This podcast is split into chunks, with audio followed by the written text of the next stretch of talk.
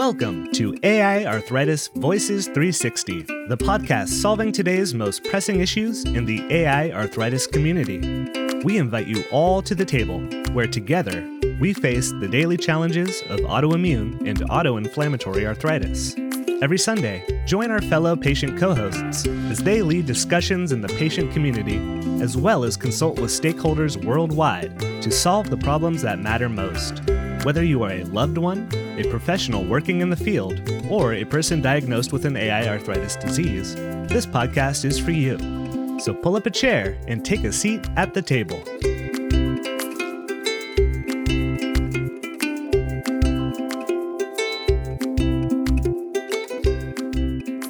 Welcome to AI Arthritis Voices 360. This is the official talk show for the International Foundation for Autoimmune and Autoinflammatory Arthritis, or AI Arthritis for short.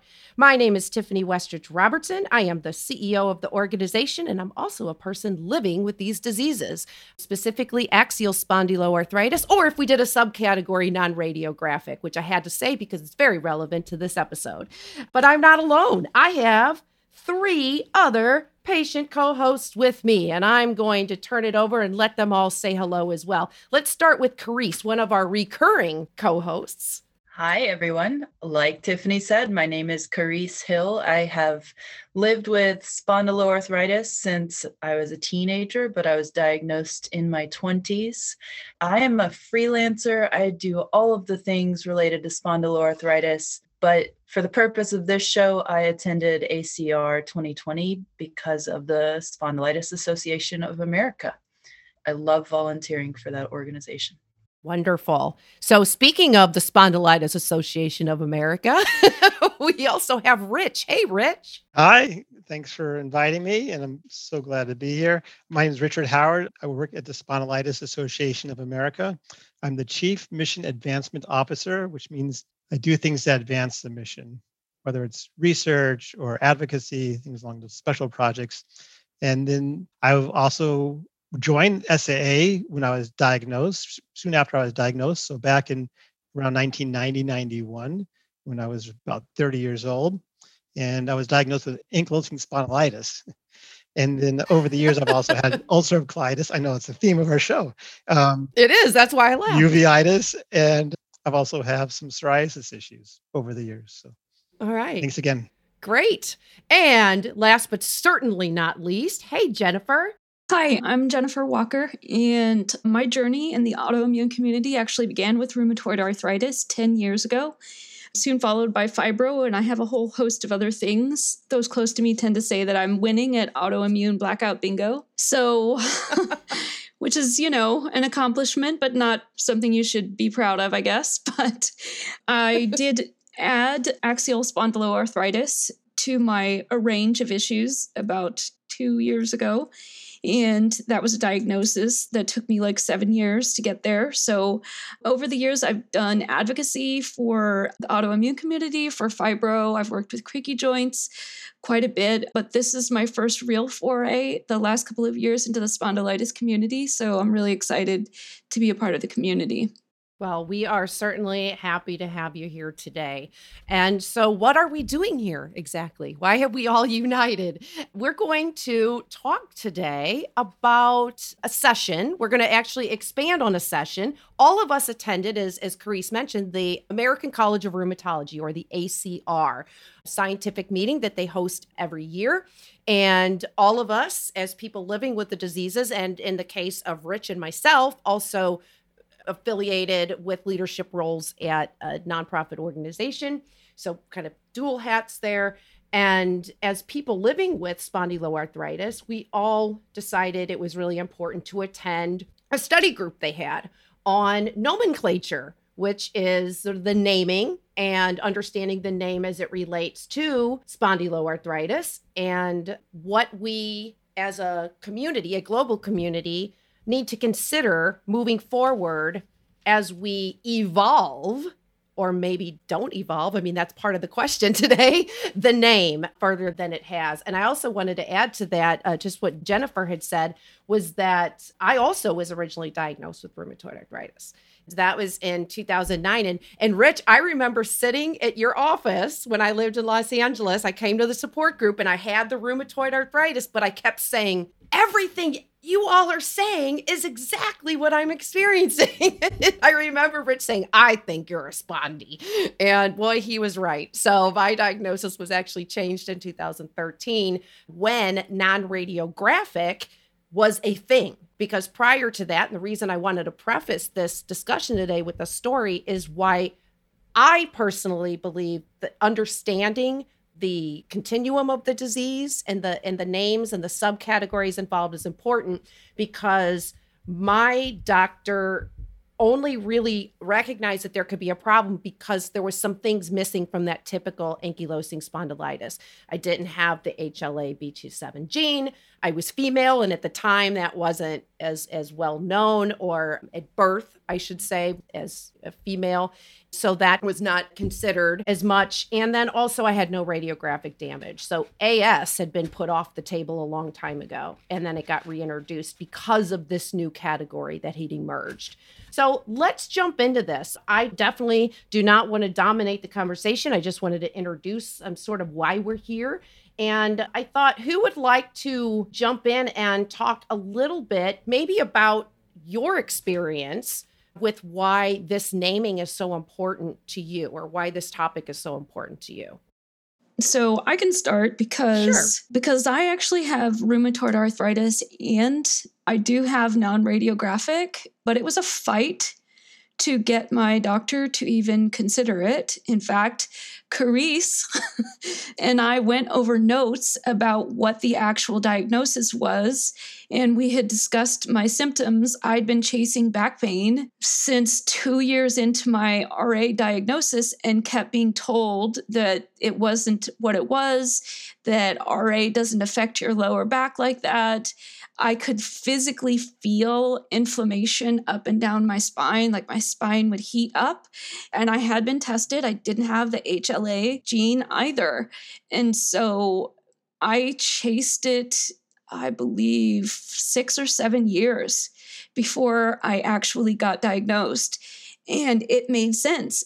Then, when I did get diagnosed, I was told it's not ankylosing spondylitis. It's this other thing here and you can't tell people that you have that and so it was just very i don't know there was just so much confusion and i was trying to understand it and even research it and read it better. So it, it was just a very difficult difficult path for me Interesting. And then, Rich, you know, being a person living with these diseases and then also representing so many people all over the country that live with these, what is your take and your experience on the name and the evolution of ankylosing spondylitis into axial, into non radiographic, etc.? Ah, you know, again, this is a great topic because well, first of all, I should say that I live with it and I work and I spend this is my life. I mean, I spend every day on this in the spondylitis world. So on one hand, I intellectualize the conversation, I think, because I'm thinking about building awareness and what does the name mean eh, have implications for building awareness? Does it hinder research? Does it hinder diagnosis? But as a patient, I'm thinking about, yeah, my diagnostic, I'm to, I want to say about 17 years because I had had symptoms as a child that it took me to get diagnosed. And I was, it was misdiagnoses and surgeries and things along the way. And I thought, so it once you have the diagnosis and you know what it means, there's something to that. Like, okay, now I know what it is. Let me deal with the implications of that and move forward and manage my disease. Whereas, if, and you just feel like the rug is pulled out from under me sometimes. You know, it's like, wait, what is it today? And and I feel like this isn't the first time there's been a type of a name change offered. And I don't think this is going to be the last. Thank you. And, and Charis, let's hear your perspectives of the name and the, the journey you've had and why naming and understanding what your disease means is important to you. Yeah, so like Rich, I I intellectualize all of this I'm autistic, so I think about things in a different way than neurotypical people, which means I like dive deep into nomenclature.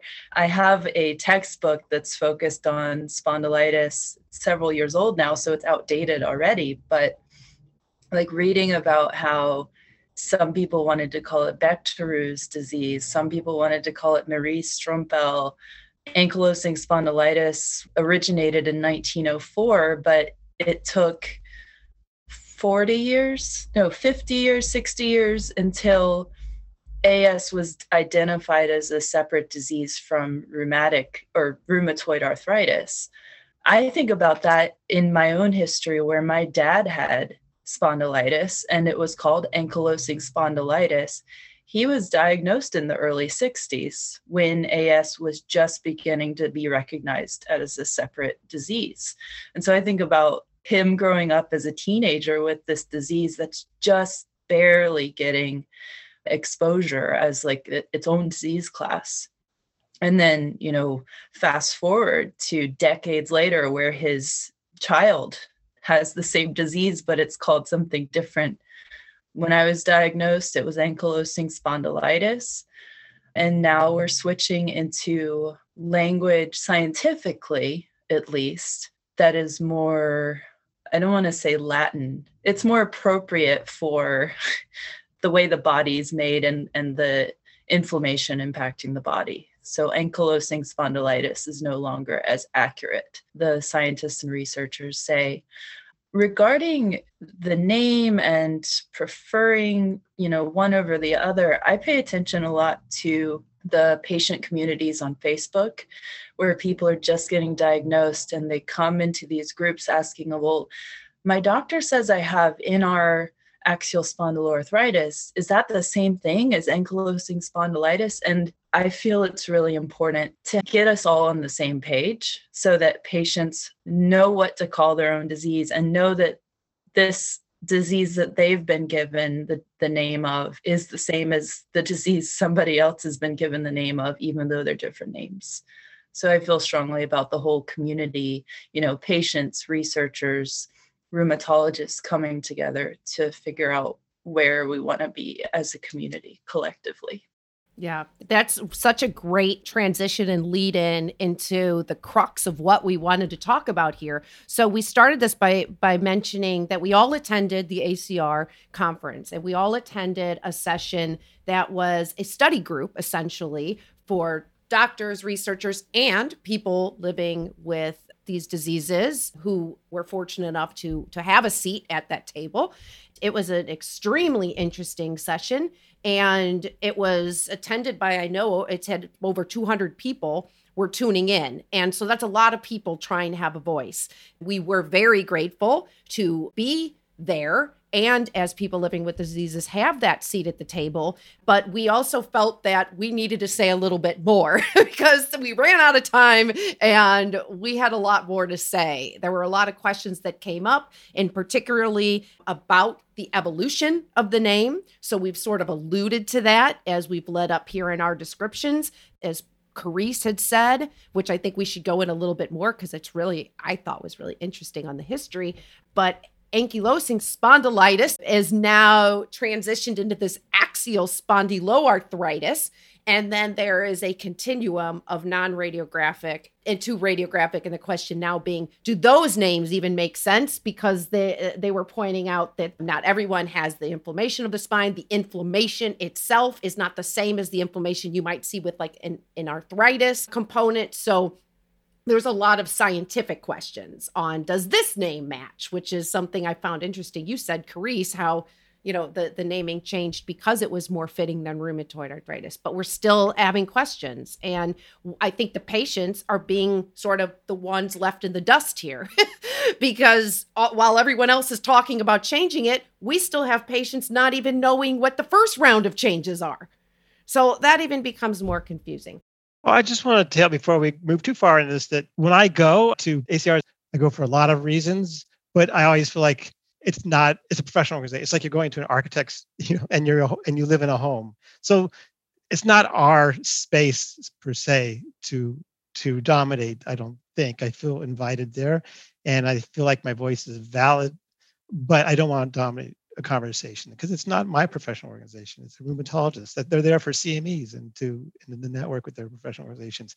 So i'm glad to be part of that but no that's that's a great point because that's the, the other reason we wanted to sort of continue that conversation here where the a platform is appropriate which the whole talk show being the theme of bringing all voices to the table and making sure that the patient's perspectives and experiences from all different people are heard. And we actually will continue and open that conversation up to all of you who are listening. And I do want to also mention even if you don't have spondyloarthritis, this this conversation is relevant because we all have names of our diseases and there are lots of movements in different disease areas to change the name to evolve the name i mean this is this is not unique to spondylitis or spondyloarthritis so i think it's something that all people living with any of our diseases can really irrelevant and talk about.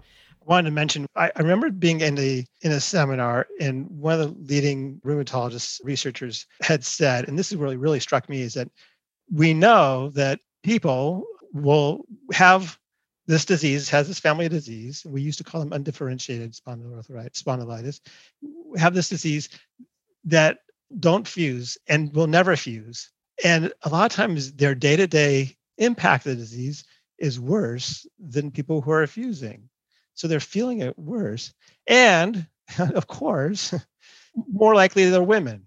So here we have a disease that are, isn't being recognized. They're the last people that are being diagnosed, and it's off the radar. So I think that's why it's so important that we push to have a non-radiographic axial spondyloarthritis diagnosis and in a way a pathway so there could be treatments for that disease for for this disease also Charis, did you want to expand on any of this to the history parts? Yeah, and it's it's more recent history that I want to talk about like since I was diagnosed. So I was diagnosed with ankylosing spondylitis in 2013. At the time, if the language that we're sort of moving towards like non-radiographic axial spondyloarthritis, axial spondyloarthritis, if that language was used in 2013, I would have been diagnosed with non radiographic spondyloarthritis because I did not have evidence of damage yet. I do now. I was based almost solely off of family history and symptoms because my blood work never shows inflammation either. I got really lucky one point I want to make is it is important to have these classifications to allow more people to get diagnosed so that they can begin treatment before damage occurs.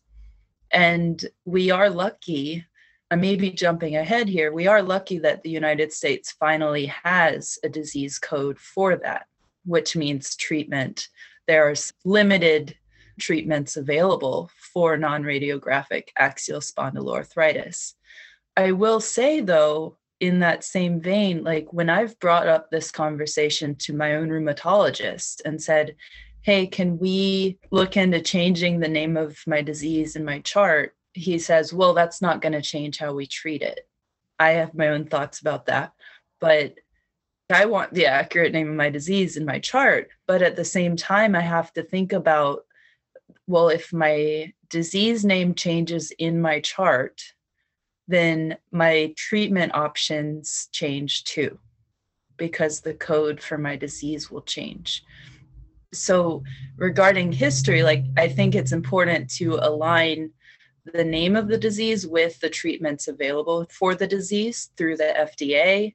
It's just such a complicated subject where before, you know, people with spondyloarthritis were lumped under the rheumatoid arthritis classification, which meant treatments that were for RA were used for our group. And a lot of them still are.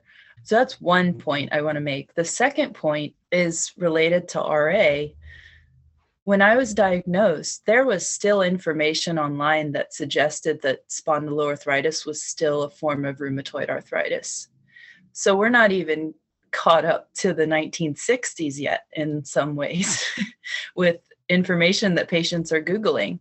So I just, I want to throw those into the mix because I think they're important for pointing out how complex this is how rapidly things are changing in some areas but also how how much we need to catch up on in all forms including you know patients from patients to doctors to researchers. In some ways, I feel like the research in spondylitis has been progressing at a different pace than it has been here. And I'm wondering if maybe they didn't have that opinion leader there. Um, and it was recognized because ankylosing spondylitis isn't is an old disease. I mean, some say it's ancient disease, thousands of years old. And I wonder if we'd be at a different place today if not. And that's one of the reasons why, getting back to our topic today, is that how why am the naming so important? Because I don't want to have another stunt. You know, I want to I want us to progress forward and not lock into a name that's going to stunt our growth. No, that's a great point. And and I also to expand on what Rich just said, they talked about this one doctor, which it is amazing the the power that this one person had, but they said that he specifically was very adamant that ankylosing spondylitis was a subset, a version of rheumatoid arthritis, and he wasn't going to budge and essentially trained several of the key physicians that treated this disease. And and then i thought it was also very ironic and interesting that one of his chief interns ended up being key into moving back to separating it. So so that in itself. But to expand also on what you said Rich, I think we should ask some of those questions to NASS, to the National Axial Spondyloarthritis Society, and some of the other groups in Europe and other locations to get a little bit more of the history because this was very centered on the United States. And as an organization, AI Arthritis, we are international. So I definitely think it would be interesting to get that perspective. But also, I agree that the, that Europe has been, in a sense, much more progressive on this topic. And that was demonstrated even with my own experience because my rheumatologist at the time in 2013 just got back from EULAR and said, You have something what I just learned about. And it's called non radiographic axial spondyloarthritis. And you are textbook. And I went, What? I'm not textbook for anything. so that was like, that was unheard of. But he heard it there. And I know that the movement to evolve that non-radiographic diagnosis did start in Europe before it came here. So we we have and it does it does lend to the question how much did our history play into that? I think that's really interesting. On another kind of more basic level, I think if anybody who's listening who's like not used to some of the bigger terms because some of these things just it I would not even pronounce them. I read them first. And I waited until I heard people that I knew pronounce them so I knew what to, how to even correctly say these things, right? But I think the basics of why the naming, for me at least, is so important is because it seems like the majority of patients who are actually able to accept their disease make a solid life with and in spite of their diagnosis, they do so by learning and understanding as much as they possibly can about what is wrong with them. If they have a name for what is wrong, then they know they can learn what treatments to expect, they know what doctor to see, they know how to describe what is wrong with them, and they, in full form, they know how to advocate for themselves. I always feel like it's so much harder when you don't have any clue what's wrong with you, but you know something is wrong and you're constantly fighting and you don't show up normal your tests don't show up you know your tests don't show anything that they think they can see anything like that i feel like that's a much harder path. And so the one way that i feel like most patients feel like they can have a sense of control and a sense of hope is by naming their disease because that gives them all the power. That's how i felt. And again we're going to tie this back to an episode that Charis and I did together about a year ago, actually, from today, where we talked a little bit about this.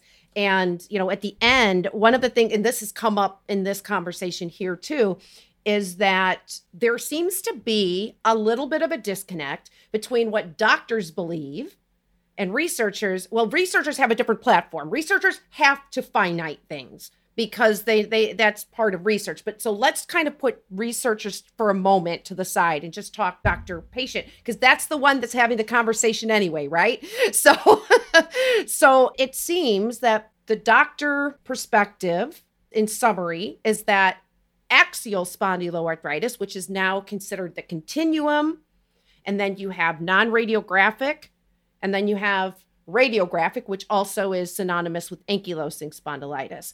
And the the consensus for doctors seems to be it doesn't really matter because it's all treated the same and it should just be under one umbrella. So it's more of this lumping that we heard a lot about in in the study. And something that Jennifer, you mentioned, and, and Charis and, and I also have talked about for me, I want to understand where I am in that continuum. So, one of the big themes that was in this actual conversation, and the question that was put forth to the study group was how do we educate patients? We started having a lot to say, but then the session expired. so we're we're going to continue that here. And I'd like to kind of delve into that question right now so we can have that continued conversation. I can say for myself, understanding that what I have can feel similar to what the rest of the people have, regardless of the diagnosis, is important because that means I feel I can talk to everybody and I have that broader support system. But as a person, I also want to know where I am in the disease progression. And I want to know the percentages and what will happen if it develops to this. And I think I have a right to know that and i and it and it sort of bothered me a little bit in the conversation that i wasn't able to express as a person living with the diseases i don't necessarily want it that lumped together. It shouldn't be assumed that i want that left out. I was actually taking notes and wrote how do we explain to patients as the like thing i wanted to bring up which is exactly where we are?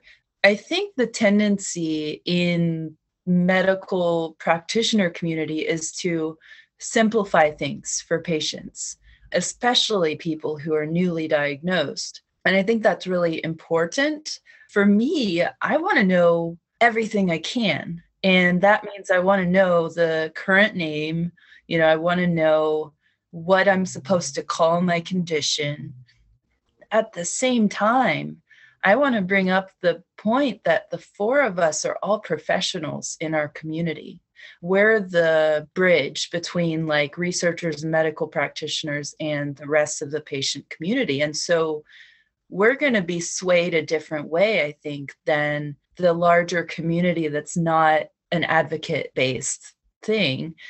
And I'm going to go back to, I guess I'm the one who's going to say, this is so complex over and over again because like we we have to juggle like okay what is scientifically accurate and what do we think this should be called? And what what do patients actually want who aren't at the table with us right now?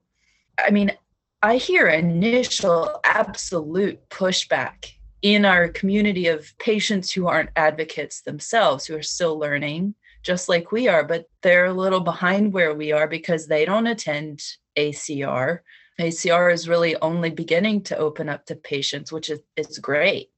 But it's it's just taking into account like how do we get on the same page where the people who are most impacted by the disease are helping move the disease forward and that includes nomenclature i'll just say i think it's really important that we listen to the whole patient community but at the same time that an organization or leadership effort takes that step into saying we're going to call it this.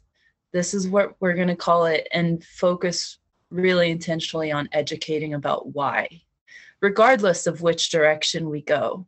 Because the patient community can't necessarily take that step of leading the change without knowing all the information alongside that along with the pushback I hear, it's usually around like, well, it was hard enough to teach my mom how to say ankylosing spondylitis. And now you want to make it a longer name and like four words instead of two. Like what what the heck is going on here? And so it's partly due to awareness where we're still teaching people what the heck this disease is we don't have a ton of disease funding. We don't we're not a household name. And now we're like changing the name all of a sudden to something that's even harder. So i'm just trying to bring in like more of the patient experience that we aren't necessarily as connected to as people who are shoulder to shoulder with the scientists and researchers all the time.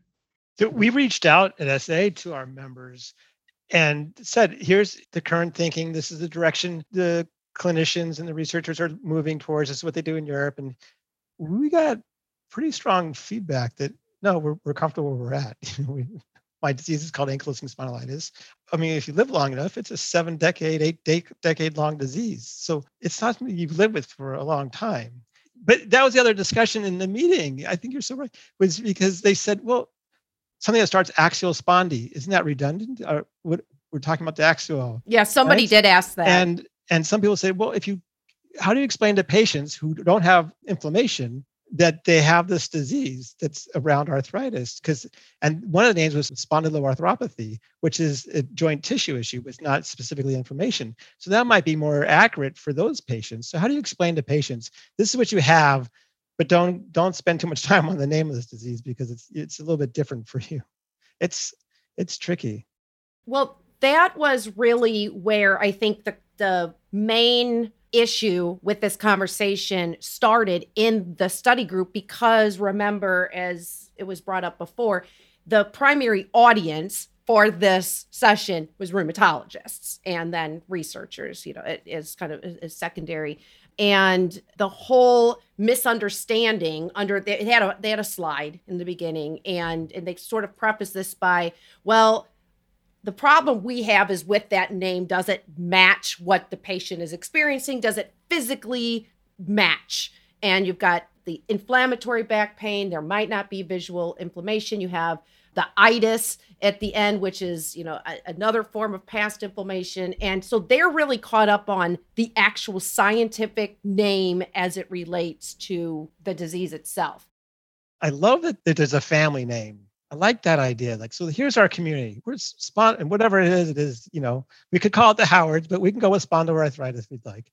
And so that's our family name. But if you don't have the individual's name, you don't know who you're talking about. You don't know you know, you don't know if are you do you have gut it? Do you have colitis with it? Do you have are you not fusing? Will you fuse one day? So I feel like we still need that. I don't want that to get lost. I don't know. Chris probably has some ideas. I, I agree with you. I was just gonna be funny and bring up how I would I guess joke about how long names can get if you're really specific about all of the different parts of your specific disease under that umbrella can get. So this is before spondyloarthropathy was changed to spondyloarthritis. So I would call it unknown HLA-B27 status non-radiographic axial spondyloarthropathy with peripheral involvement. and you know, every every day that might change, but it's sort of a, a testament to like it is helpful, it's validating to have all of the names that identify you you know, I'm Charis, but I'm also Charis Hill.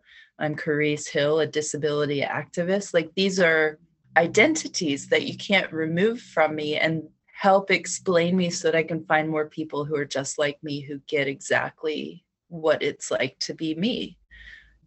At the same time, I like being part of that family, like Richard was saying, of the whole umbrella group of spondyloarthritis. So yeah, I mean, what other diseases are there like this? I mean, you have cancer as an umbrella group, you have arthritis as an umbrella group. There are hundreds and hundreds of versions of those diseases. So we're not different, except that our names are just super long and super hard to say. I guess the one thing that I think about is that to be honest, why was there such a deviation? Why is there such a need to nitpick for every specific manifestation of the disease? Like with rheumatoid arthritis, you have rheumatoid arthritis, right? But like if you go to the doctor or if you look at your I could pull up my chart and say, okay, like with gastric involvement, right? But it's still rheumatoid arthritis. So I don't understand why the need to nitpick to death all the little pieces? Why can't it just be an umbrella name with subversions, right? Because that would make it the most easy and the most understandable. It just makes it harder because, I mean, I've been on the spondylitis website, right? I was first trying to find out what was going on with me and what that meant.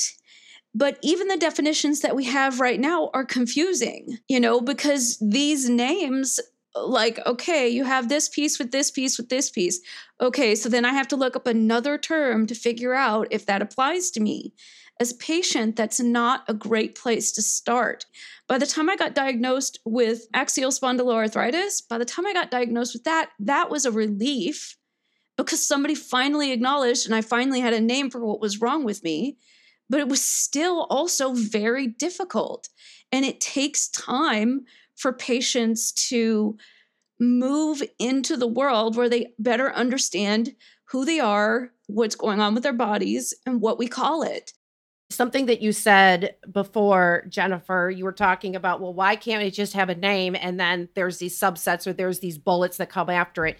And that really ties back to the session that we were watching and the coding. And we're not going to get into all of the details that's very sophisticated and we want to focus really on on patient perspectives and what we need for education and what our opinions are.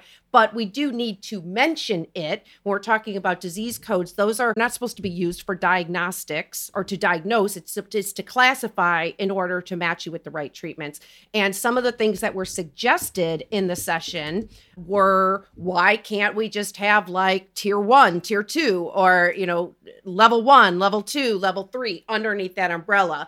And I think, Rich, you may have even mentioned something in there whether it was the chat or verbally. Oh, so then non-radiographic could be phase one or maybe undifferentiated is is phase one and that and that you know becomes phase two when it's non-radiographic so i don't know if anyone wanted to sort of expand on that go ahead rich so there's billing codes there's these icd 10 codes and these are international coding systems and the, it is used for research but really it's also used for billing it's also used for insurance so it, it really has real life ramifications for us. So the new codes, you have like it's it's one thing. It's axial spondyloarthritis, and that's the first level. And think of a drop down menu. Then they click off all the all the types of things, and it's important to have all the different types so they could do the different research. So I think I mean you just made the best argument to have this family. I forgot to mention earlier, and Rich, this has a little bit to do with your organization, my organization, organizations that conduct research I know it is very important to us. We have a couple projects coming up here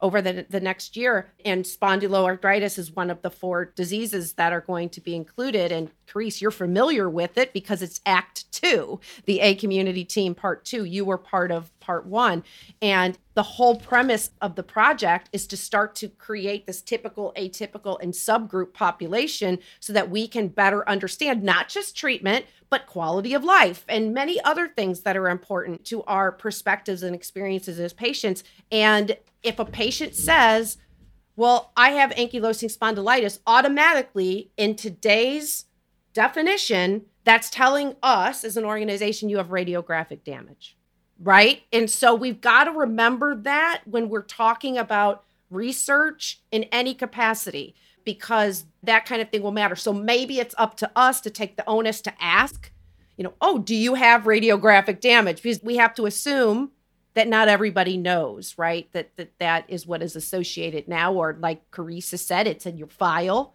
It's in your, you know, it's your diagnosis. You were diagnosed with that 10 years ago. That's what you have. And and it just it means something different now. Go ahead, Rich. You want to add to that? It's, it's again so important what you're saying to Patients need to know what they have. We, we were doing, you're talking about doing research. We were doing research on non-radiographic axial spondyloarthritis. So we did focus groups and then we did survey. But people didn't know they had non, I mean, we really had to dive down because they heard they had this or this, and but nothing's fusing in my body. So it's that in itself. You need to know how can you participate in research if you don't know what you have. You know, you're not part of the conversation. Exactly. So this is something that we're actually thinking about right now because we're going to start recruiting for this part two project. We have to think how do we ask where a patient is in the process because we don't know what they're going to say they have and so that's just one reason why i think that just understanding the continuum or saying the umbrella term like jennifer brought up and was in the session and then having phase one phase two phase three or however the community or the world decides that we need to do this. The bottom line is there needs to be more communication about it. We do need to come back and ask people living with the diseases. We need to ask the rheumatologist. We need to invite more people to the table because there's more conversation that has to happen in order to solve this problem. I think we're all in agreement with that. I was just thinking of a plain language way to say what you just said regarding research and like we don't know what people are going to say they have and we have to figure out how to you know digest that and put it into research it's like going to a party and there's someone there who has like 10 different nicknames and you know them as this nickname and other people know them as that nickname and you think you're going to this party with like 20 people but it ends up being like five people because there's you know there's one person there who has all these different nicknames and you all know that person but you all know them by a different name and it's it's that like realization that this is all the same person or the same disease and we just have to figure out how to know that we know this person as the same thing that's a good point yeah for me, I think that when people are considering the discussion of what it should be named, it's a bunch of intellectual people who are researchers and doctors and scientists, and they're all kind of throwing it back around to each other. But it's it is very clinical, like Carrie said. They look at us as a list of symptoms and what do we treat that with and how do we do that? But we are patients and we live with it.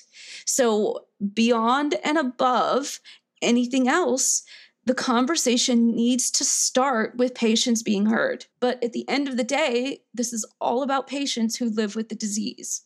Mm-hmm.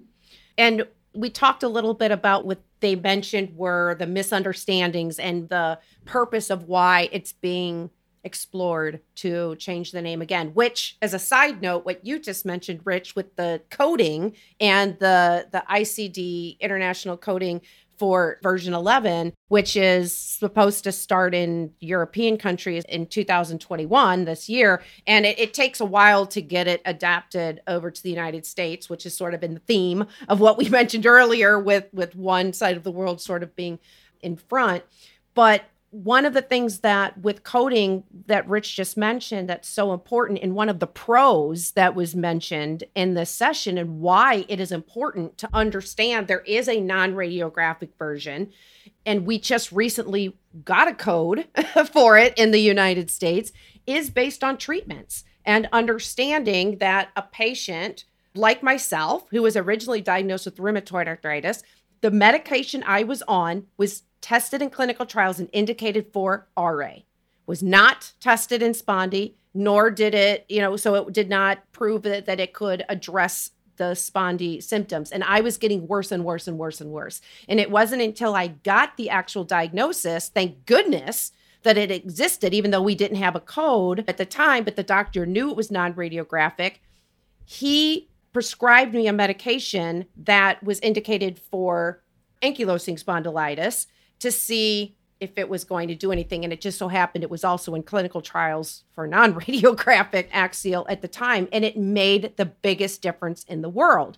So, understanding, and one of the doctors actually said this as well towards the end of the session. He said, You know, now that I know more about the variants of this disease as a continuum, I would prescribe an a an IL, you know, whatever it is, an IL 17 or what have you, based on the presentation and the progression of a spondyloarthritis disease whereas before I wouldn't have had that. So it's it just shows you what the importance of the research component also and making sure that we're differentiated but that turns us back to the whole purpose of of the big questions we need to answer here as we start to, to kind of wrap into our our finale here of conversation. We've already covered our opinions on names and the history of names and the evolution of names. But now we really need to go into what is important for patients to know when that doctor has that conversation with us, with the newly diagnosed and with the existing diagnosed. I mean, what, what do you want to know? Because they specifically asked that question. At the end, they talked about we we really need to decide how we're going to educate our patients. How do we do that? Well, what are your ideas? We're all people living with these diseases. What what are the answers? I mean, I think that they should have like a pamphlet that has a list of the different variations of the disease, right? With like a diagram that talks about like the most commonly presented symptoms. I say that because I'm a visual person, right?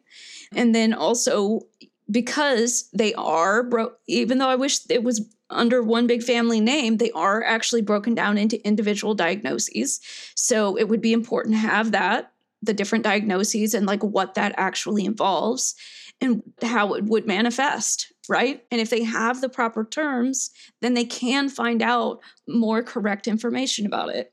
So let me just a just a follow up question to that. So in in terms of this the session which is about you know how do we tell part of it was do we tell patients it's non-radiographic axial spondyloarthritis or do we just say it's axial spondyloarthritis? That was sort of the one of the ending questions that they, they were asking.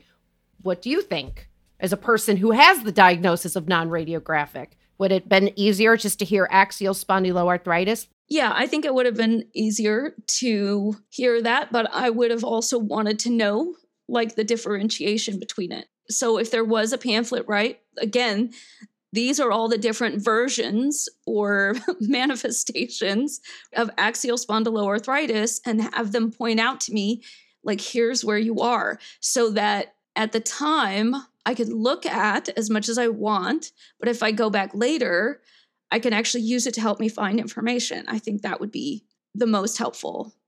I'm I'm trying to go back like 10 years, you know, when I'm like in the doctor office convincing the rheumatologist that I have this disease and like, you know, validate me with this diagnosis. I think what would have been really helpful would have been to go bird's eye view down to ground level. So say, you know, you have X, you know, specific disease, whether it's non-radiographic axial SPA or radiographic axial spondyloarthritis and then say you know that fits into this family of diseases. Axial spondyloarthritis is the family and you have this version you know this disease that falls under that umbrella group and it's this disease because you don't yet have radiographic damage yet or you know whatever the appropriate definition would be. And then say here's some resources to plain language education about it so that you know i've just thrown you know 17 syllables at you and you've only managed to write it down. So let me give you where to go from here after you leave this office. Uh, well related to the topic i found about spondylitis association by um, by a brochure in an office in the doctor's office. And we have all our brochures. But a lot of them electronic they're free downloads on our site you know, there's pros and cons of having, I think, a, a family name. I, again, I think it's a great idea to have a family name. I think it would have been easier. You know, when I was first diagnosed, it was a surprise, and I went through all those uh, dealing with it, something like that, and I just would have gone along with whatever the doctor said. I wouldn't have looked it up. I didn't look it up until I was having other issues and complications. So I, I just would have just accepted what they said. But I think I almost think it's naive in 2021 that you can have a disconnect between what you tell the patient and what's in their files or what's in their coding. It has such implications that you have to you have to be straight with your patient too that really leads to the subcategory here of this question or part B, I guess, if you will. Oh, a subcategory. That's like the continuum of what we're talking about.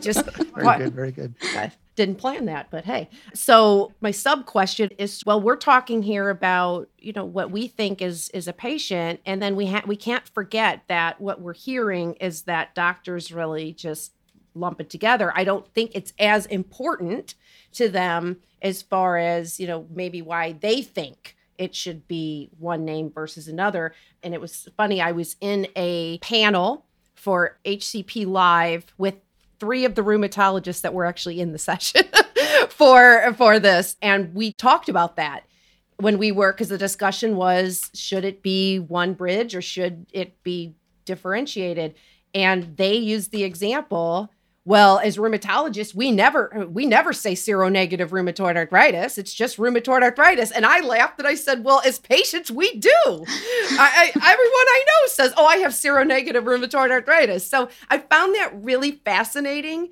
that they wrote it off like well rheumatoid arthritis is just rheumatoid arthritis but not to us. It mm-hmm. it was different. So I just thought that was worthy of pointing out because I think what we're identifying is the real disconnect when it comes right down to it is if doctors are going to decide how to educate their patients in the name, they that there has to be some sort of middle ground on what we expect to hear and what we want out of it. And it can't just be what seems convenient in a doctor's perspective. I, I, just think that's that's what this all really comes down to. And another thing that I found interesting that kind of coincides with this from the presentation was they had surveyed the rheumatologist before the session and asked if a patient presents as non-radiographic axial spondyloarthritis today would you give that diagnosis? And 50% said they would still diagnose them as ankylosing spondylitis. So that tells me we're talking about moving forward with the name when 50% of rheumatologists are still, you know, just saying, well, it's the same thing. So mm-hmm. we got to get on the same page here. you know, we just yeah. have to get on the same page. That's where the big disconnect is in my opinion. And I think that's where we need to focus reaching out to our population, reaching out to people living with these diseases and talk about that. But I also think we need to talk to rheumatologists.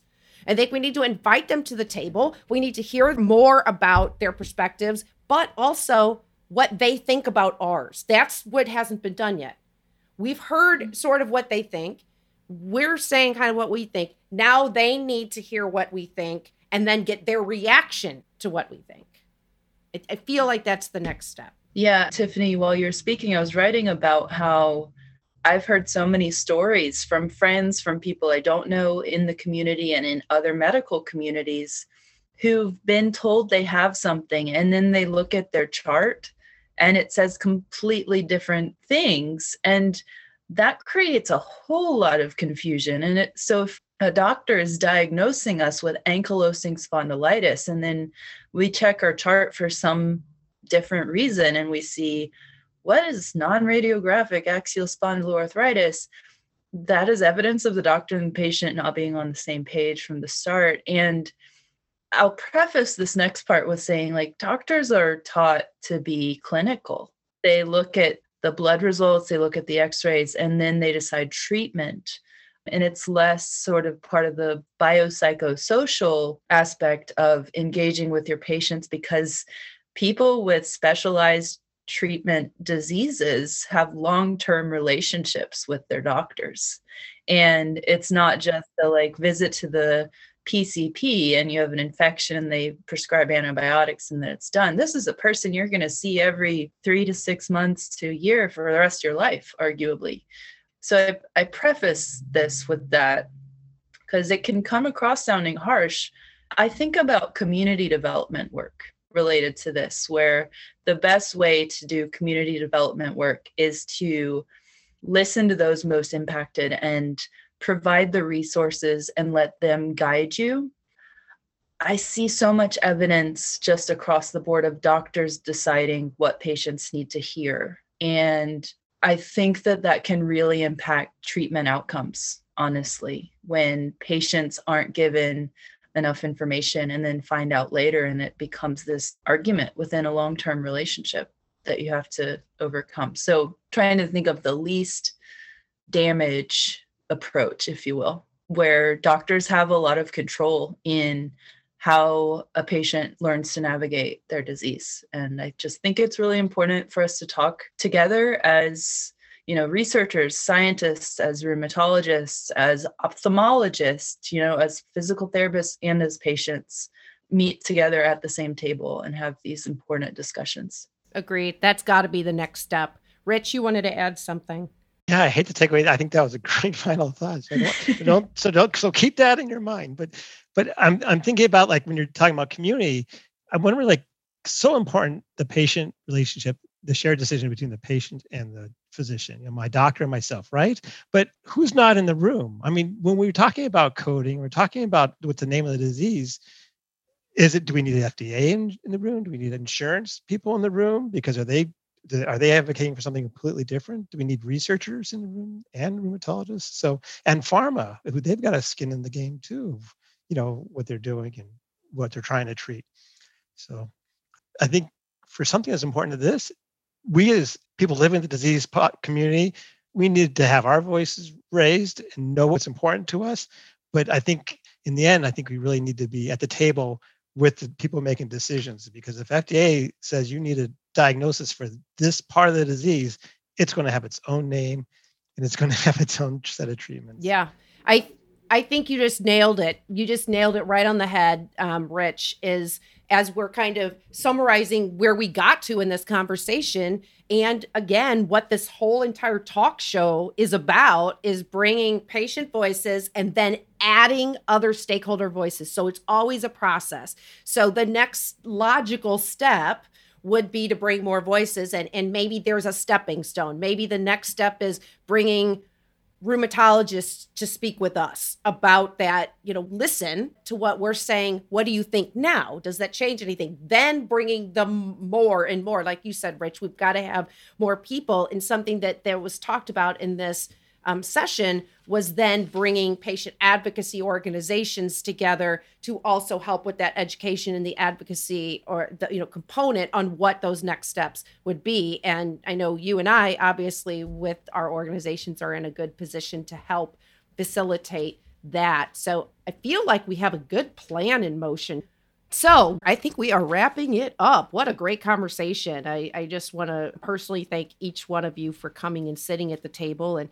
and we want to thank all of you out there who are listening because it is very, very important. I mean, the premise of this show and everything we do as an organization at AI Arthritis is to make sure that all experiences and all perspectives of all stakeholders are heard and with the patients being at the forefront. And that's why we all here are the co-hosts and as, as equals and always lead the show. And saying that, we are going to be posting on various social media platforms. You can find AI Arthritis at IFAI Arthritis. I'll, I'll have Rich mention where you can find them as well. And we'll be sharing some posts, and, and, and hopefully Jennifer and Charis will also be helping us out on that. They'll tell you where you can find them.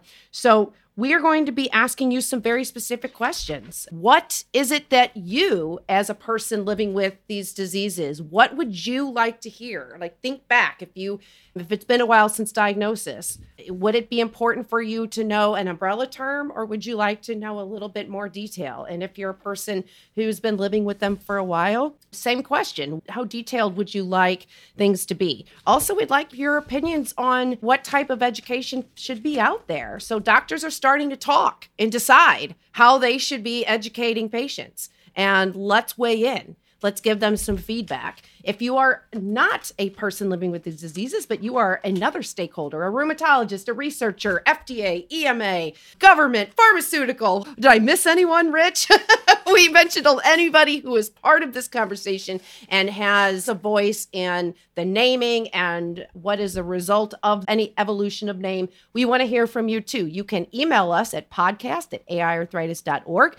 Also, weigh in on those social media conversations. We'd love to hear from you. I'm going to go around and give a personal thanks to each one of these lovely people who have joined us today. And if you could tell us maybe any closing thoughts and where we can find you, that would be fantastic. Let's start with Jennifer. So, I guess I want to encourage anyone out there, and just remind you that no matter what you're going through, you can do it. Reach out for support around you and that you are your own best advocate and beyond that, I just wanted to thank AI Arthritis and the Spondylitis Association, two really great organizations that I've gotten a chance to get to know, and I appreciate the opportunity to speak my voice here today. And you can find me on Facebook, Instagram, and Twitter under Unexpected Advocate. I have also a, a, site where I create patient art to describe the patient experience. So you can check that out at jwalkerart.com. Again, that's jwalkerart.com. take a look. And Charis, who is actually on this episode, is my muse for most of those pieces. So thanks again for having me. Thank you all. This conversation actually made my day a lot better. I just love geeking out about spondyloarthritis, no matter what the subject matter. So thank you for that. Thank you, Rich from the SAA, taking part, and of course for AI arthritis. You can find me on Twitter. My handle is at Being Charis Blog. That's B E I N G C H A R I S B L O G.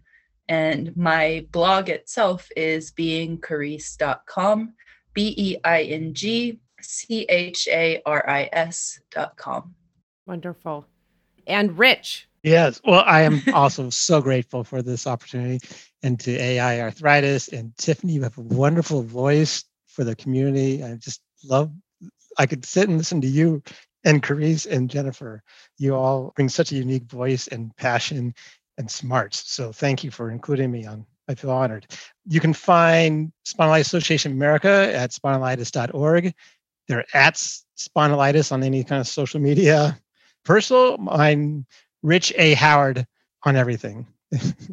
anything twitch reddit facebook i'm on linkedin i'm always rich a howard and then um, i just want to make a note that we just implemented this year or at the end of last year the same but we've added the, t- the tagline we've added uh, serving the spondyloarthritis community so it's kind of a bridge it's kind of a transition it's a way to be inclusive of the entire community but it's something we just did this year and very timely for you guys to have this talk all right, awesome. Well, thanks for sharing that. And and again, just a, a, a big thank you to you uh, three for coming here and talking. And thank you to everyone out there who tunes in and knows that it, we really need you to have a voice, to come forward, give your perspectives, experience, opinions on this topic, because only together can we truly change the stories of tomorrow. So thank you all for tuning in, and um, let's continue this conversation. Arthritis Voices 360 is produced by the International Foundation for Autoimmune and Autoinflammatory Arthritis. Find us on the web at www.aiarthritis.org. Also, be sure to subscribe to this podcast and stay up to date on all the latest AI arthritis news and events.